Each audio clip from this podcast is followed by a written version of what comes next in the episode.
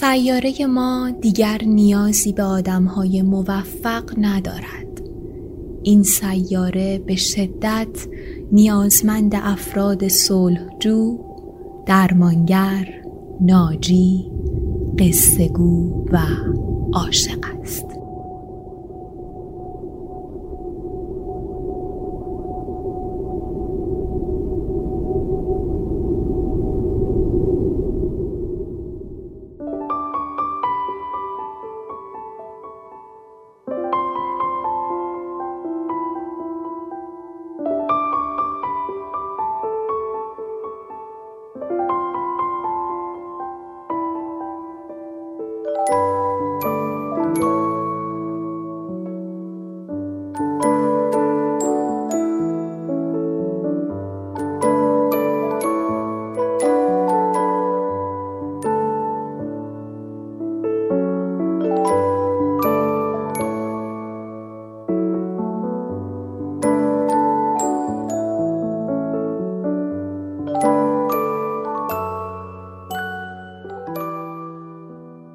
شنونده اپیزود چهل و هفتم قصه ها هستید که بخش دوم داستان لکه ها رو در اون براتون می‌خونم.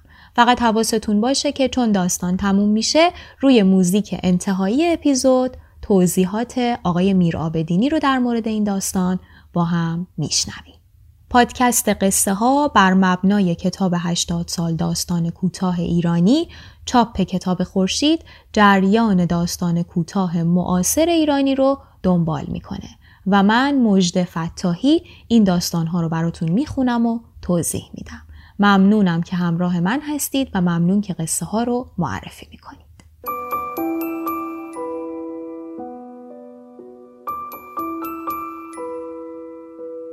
توی بخش اول داستان اپیزودی که لکه ها با رویا و حمید، لیلا و علی و پدر و مادر لیلا آشنا شدیم. و از خلال گفتگوها و رویدادها متوجه شدیم که لیلا که خودش شخصیت کمرویی داره با حمایتهای مادرش و رویا دوستش با علی که پسری خوشگذرون و بیقیده نامزد می‌کنه و ازدواج می‌کنه. بعد از ازدواج کم کم نشونه های اختلاف توی زن و مرد بیشتر نمود پیدا می‌کنه و علی در اثر از دست دادن کارش ناسازگاریش بیشتر میشه.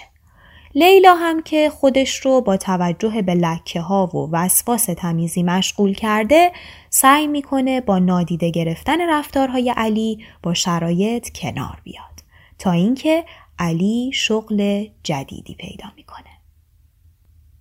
اپیزود چهل و هفتم به تاریخ پنج آذر 1399 قصه لکه ها بخش دوم زویا پیرزاد.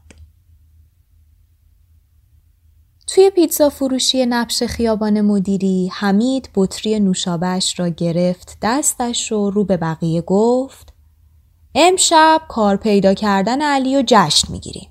بیکار شدنشو هم که حتما یکی دو ماه دیگه است همگی ساندویچ مهمون من. علی خندید. لیلا سعی کرد لبخند بزند رویا به حمید گفت زبون تو گاز بگیر. بعد رو کرد به علی. قول بده به این یکی بچسبی. علی یک دست پیتزا و یک دست نوشابه چرخید به چپ بعد به راست. قول میدم فقط بگو به کدوم یکی. دختری از جمع میز دست چپ سرش را گردان طرف علی. زن جوانی که سر میز دست راست تنها نشسته بود به ساعتش نگاه کرد.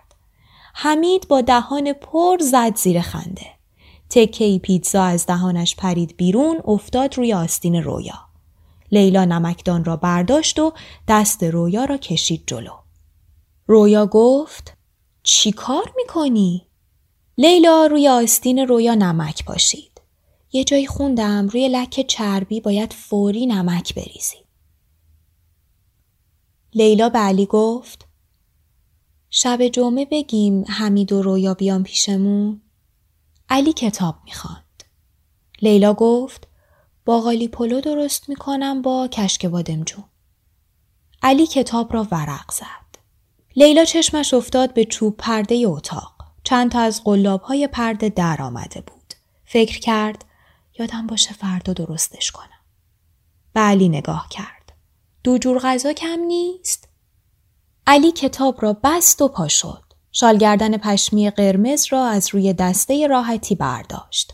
لیلا پرسید زود برمیگردی؟ علی چوب کبریتی کرد توی دهن. برمیگردم. در آپارتمان که بسته شد لیلا کتاب را برداشت و باز کرد. خواند عاشقانه برای صرف. فکر کرد چه قشنگ. جلوی دانشگاه شلوغ بود. لیلا به کتاب فروش گفت کتاب شعر می‌خواستم. جوان کتاب فروش از پشت عینک مستطیل بزرگ به لیلا نگاه کرد. لیلا گفت شعر عاشقانه. کتاب فروش عینکش را برداشت و لبخند زد. لیلا سرخ شد. هدیه است. کتاب فروش لبخند کجی زد. لیلا گفت برای سالگرد ازدواجم.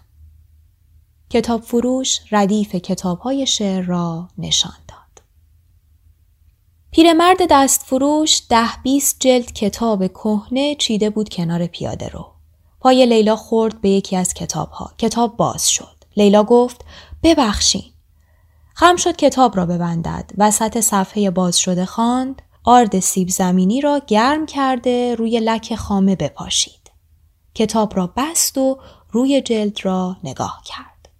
راهنمای لکهگیری تعلیف بانو ه میم تاریخ چاپ 1320 شمسی لیلا سر بلند کرد.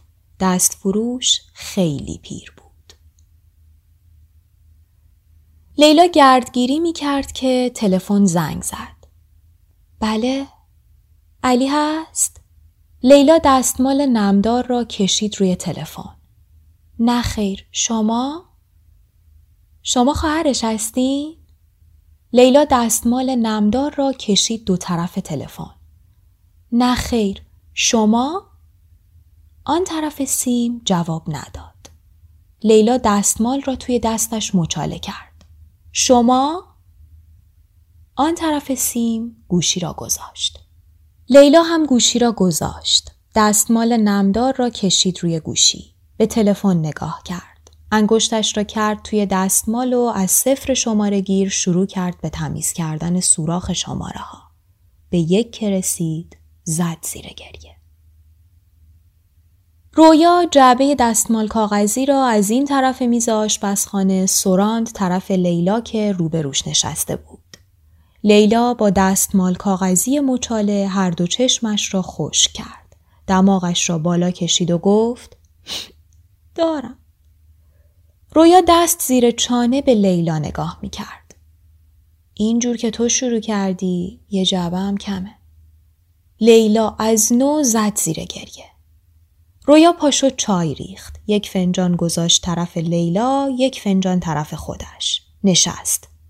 با گریه که کار درست نمیشه. لیلا وسط گریه گفت دیگه چی کار کنم؟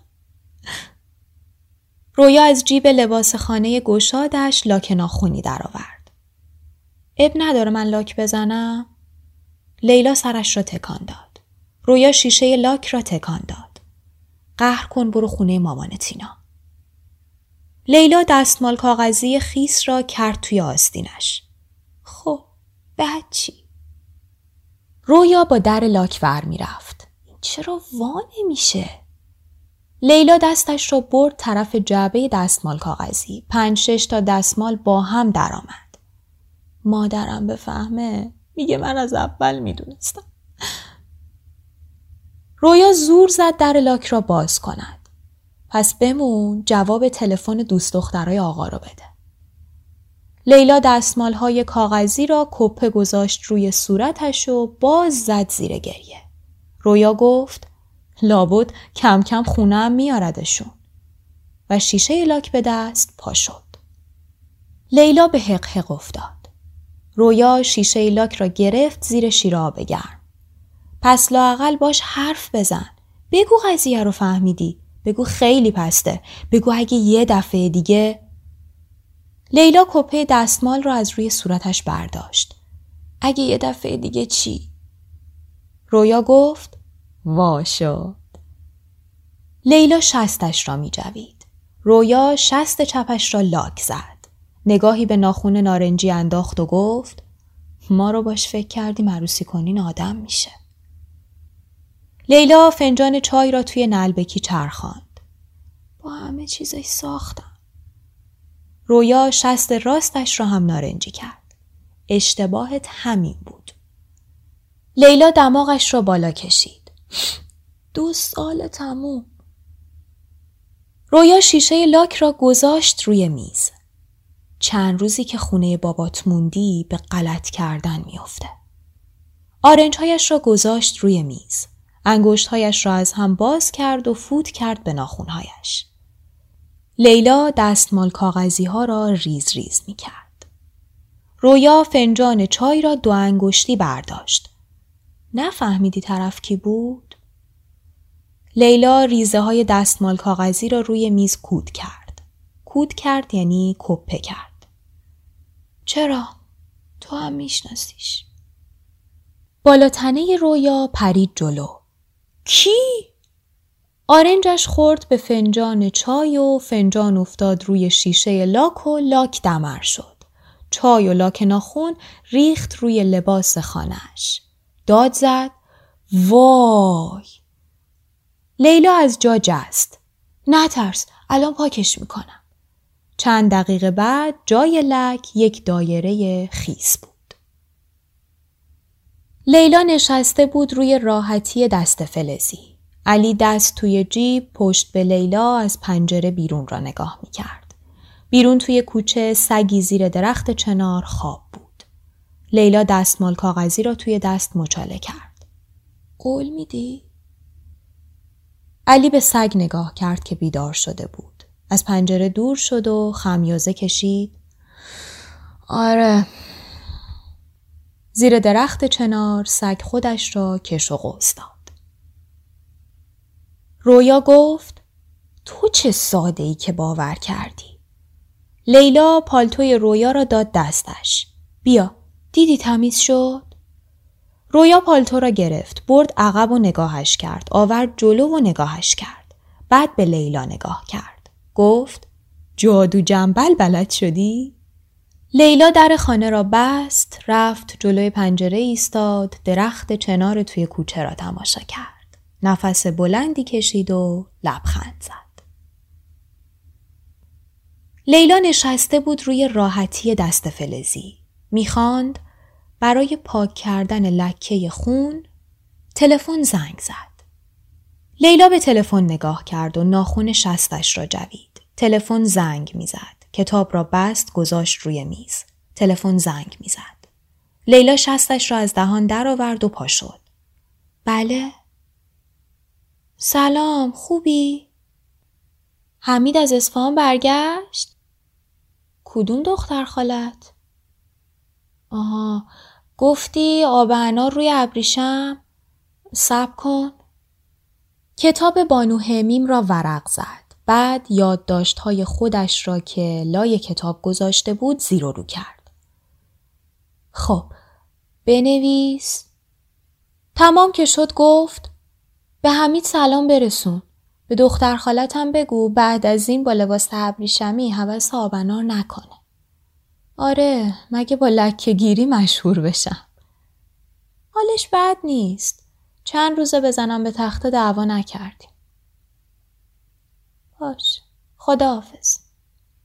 برگشت نشست روی راحتی و خواند برای پاک کردن لک خون از البسه الوان آب و نشاسته را خمیر نموده روی لک قرار داده بگذارید خشک شود آنگاه با آب داغ و آمونیاک بشویید لیلا سرش را تکان داد. گوشه تکه کاغذی نوشت روی لکه خون نباید آب گرم ریخت. بعد یادداشت را تا کرد گذاشت لای کتاب. روزنامه پهن کرده بودند کف زمین و باقالی پاک می کردند. رویا گفت جدی میگم پیدا کردن شاگرد از من درس دادن از تو. لیلا گفت حرفا می‌زنی کی پول میده بیاد کلاس لکه گیری؟ رویا دست کرد از توی کیسه پلاستیکی مشتی باقالی برداشت. همونایی که میرن کلاس سبز آرایی، تزئین سفره عقل، چه می‌دونم صد جور از این کلاسا. لیلا پای خواب رفتهش را دراز کرد. اقلا اونا اسمشون پراب و تابه. قشنگه. کلاس لکهگیری و امولی نیست؟ به این شلوولی که تو میگی آلندلونم اموله. لیلا به زحمت پا شد. پایش را مالید و رفت طرف پنجره. رویا باقالی درشتی را قاچ داد و گفت باید یه اسم دهم پرکن پیدا کنیم. مثلا دو تا سگ دور درخت چنار توی کوچه عقب هم می کردند. لیلا با خودش گفت باز دیر کرد. رویا گفت فهمیدم کلاس لکهگیری چینی. وای کرم سبز گنده را پرت کرد وسط باقالی ها. علی پا شد. پالتویش را از روی دسته راحتی برداشت و داد زد. کی بوده این سقز چسبید ته کفش که نامزد کنیم؟ کی مغز جوید که عروسی کنیم؟ کی شعار می‌داد هیچ کسی حق نداره اون یکی رو عوض کنه؟ پالتو را پوشید. همینه که هست. لیلا زیر لحاف تکیه داده بود به بالش و مقدمه کتاب بانو همیم را می‌خواند. زن بیهوده وظایف خود را بیرون از محیط خانه و خانواده جستجو می کند. زیرا اگر به راستی وظیفه شناس باشد می تواند بزرگترین وظایف ملی و نوعی و انسانی خیش را در محیط پاک و مقدس خانه انجام دهد. زن وظیفه شناس مانند مشعلی فروزان پیوسته در قلب خانواده می درخشد و پیرامون خیش را از نور صفا و پاکی و صمیمیت روشن می سازد. لیلا به ساعت روی پاتختی نگاه کرد. خمیازه کشید و برگشت به مقدمه. مرد هر بامداد از خانه بیرون می رود و تا شام تاریک با مشکلات گوناگون و فراوانی روبرو شده مبارزه می کند. شب هنگام که به خانه باز می گردد حاصل دسترنج روزانه را تسلیم همسر خود می نماید. زن است که در این موقع باید هنر و مهارت خود را نشان داده از آنچه شوهرش به دست او می سپارد هزینه های روزمره را تأمین نموده قسمتی را هم برای روز مبادا اندوخته و ذخیره سازد. لیلا کتاب را گذاشت روی لحاف و گوش تیز کرد. فکر کرد صدای کلید بود؟ بعد با خودش گفت همسایه بغلی. باز کتاب را برداشت. شاید بانوان بر نویسنده ایراد کنند که درآمد این روزها تکافوی هزینه های هر روز را هم نمی دهد. چه رسد که از آن مقداری هم ذخیره کنی. پس اجازه بدهید عرض کنم که نگارنده که خود همسر مردی فداکار و با ایمان و صاحب دو فرزند دلبند است در اثر تجربه های سالیان متمادی به این نتیجه رسیده است که می توان با طرقی بس ساده در هزینه های زندگی صرف جویی کرد. آیا هرگز لباس کرپدوشین گران قیمتی را که همسرتان با عرق جبین برایتان ابتیا کرده تنها به این دلیل که لک کرم دومان یا خورش فسنجان بر آن افتاده از ردیف لباسهای گنجه خارج کرده به خدمتکار خیش بخشیده اید؟ ابتیا کردن یعنی خریدن. لیلا خوابش گرفته بود. دوباره به ساعت روی پاتختی نگاه کرد. بعد عکس بانو همیم را که زیر مقدمه چاپ شده بود تماشا کرد. زن جوانی با ابروهای باریک تقریبا وسط پیشانی که حالتی تعجب زده به قیافش می‌داد. رنگ موها مشخص نبود. احتمالا خرمایی. با فرق از وسط باز شده و فرشش ماهه. لبها قنچه بود. لیلا فکر کرد خط لب کشیده. کتاب را گذاشت روی پاتختی. چراغ خواب را خاموش کرد. بالش را کشید زیر سرش و فکر کرد نیومد. خواب می‌دید با مادرش و علی نشستند توی پیتزا فروشی نبش خیابان مدیری. مادر لباس کرپتوشین صورتی پوشیده و فر شش ماهه دارد. علی پلو خورش قیمه می‌خورد. مادر به کرم دومان جلوش نگاه می کند. خرمگسی دور میز میچرخد. اول آرام بعد تند و تندتر. بال چپ خرمگس می‌گیرد به کاسه قیمه و خورش را میریزد روی شلوار علی. لیلا میخندد. بال راست خرمگس کرم دومان را بر میگرداند روی لباس صورتی مادر. لیلا میخندد. از خواب که پرید هنوز میخندید. توی پیتزا فروشی نبش خیابان مدیری حمید بطری نوشابش را بالا برد. به سلامتی همه لکه های دنیا. رویا خندید. علی پیتزا گاز زد. پیش خدمت که صورت حساب آورد لیلا دست دراز کرد. لیلا گفت این که نشد زندگی باید تکلیفم رو روشن کنی. رویا سفارش کرده بود داد بکش. ولی لیلا داد نکشید. علی صندلی را عقب زد و پا شد. کاسه آش رشته را از روی میز نهارخوری برداشت. چند لحظه زل زد به لیلا. بعد کاسه را برگرداند روی رومیزی. تکلیف روشن شد. ببینم این یکی رو چجوری پاک می‌کنی. لیلا به کود رشته و نخود و لوبیا و سبزی روی رومیزی کتان زرد نگاه کرد. علی کتوبارانیش را برداشت. لیلا از جا تکان نخورد. صدای به هم خوردن در آپارتمان که آمد نفس بلندی کشید و از پنجره به بیرون نگاه کرد. پای درخت چنار سگی پارس می کرد. بالای درخت گربه ای سر و صورتش را می لیسید. رویا دستهایش را قلاب کرده بود پشت سر و دراز کشیده بود روی تخت خواب. هشت نفر دیگرم اسنویسی کردم. فکر کردم تو آپارتمان جدید جا بیشتر داریم. می‌تونیم دو تا کلاس اضافه کنیم. لیلا لباسهایش را تک تک از گنجه در می آورد. تا می کرد می گذاشت توی چمدان باز روی زمین. رویا چهارزانو نشست. فردا باید برم تخت سیاه و صندلی بخرم. لیلا دامن گلدار زردی را از چوب رختی درآورد. تا کرد گذاشت توی چمدان. رویا نشست لبه تخت. پارچم باید بخریم. گفتی کتون و ابریشم و دیگه چی؟ لیلا یقه کت مردانه را روی چوب رختی صاف کرد. بعد لباس راه راه سفید و سیاهی را تا کرد گذاشت توی چمدان. رویا پاشو ایستاد و به لیلا نگاه کرد. باز که ماتم گرفتی. لیلا سرش رو کرد توی گنجه. طرف راست لباس های علی بود. طرف چپ چوب رختی های خالی. سرش را بیرون آورد. در گنجه را بست. خم شد در چمدان را بست. از پنجره به بیرون نگاه کرد. توی خرابه سگی ایستاده بود کنار طوله هایش و به سگی چند قدمان طرفتر پارس می‌کرد. رویا گفت حاضری؟ لیلا گفت حاضرم.